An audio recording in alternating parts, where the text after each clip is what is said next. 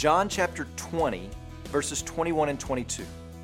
As the Father has sent me, even so I am sending you. And when he had said this, he breathed on them and said to them, Receive the Holy Spirit.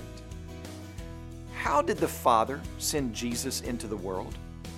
We could answer that with many answers, but we're going to answer it in two main ways from an immediate perspective and then from a general perspective.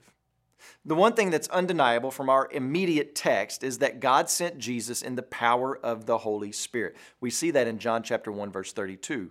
And Jesus sends us in the power of the Holy Spirit. The future that God has ordained for every believer in Christ is a future that is impossible for us to fulfill on our own. If we tried, and we have, we will walk in confusion, heartbreak, restlessness, and frustration. We will still be loved by God with an everlasting love, but we will not know the abundant life that He has intended for us.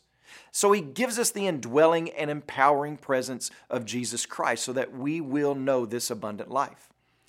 From a general or broader perspective, the future God has equipped us to fulfill is not left up for us to decide. This is something we should be thankful for because we would blow it.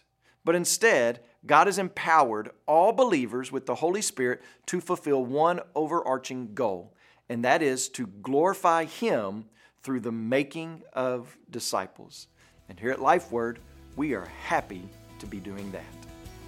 As you pray today, please remember Michael and Josie Barton, our missionaries in Canada.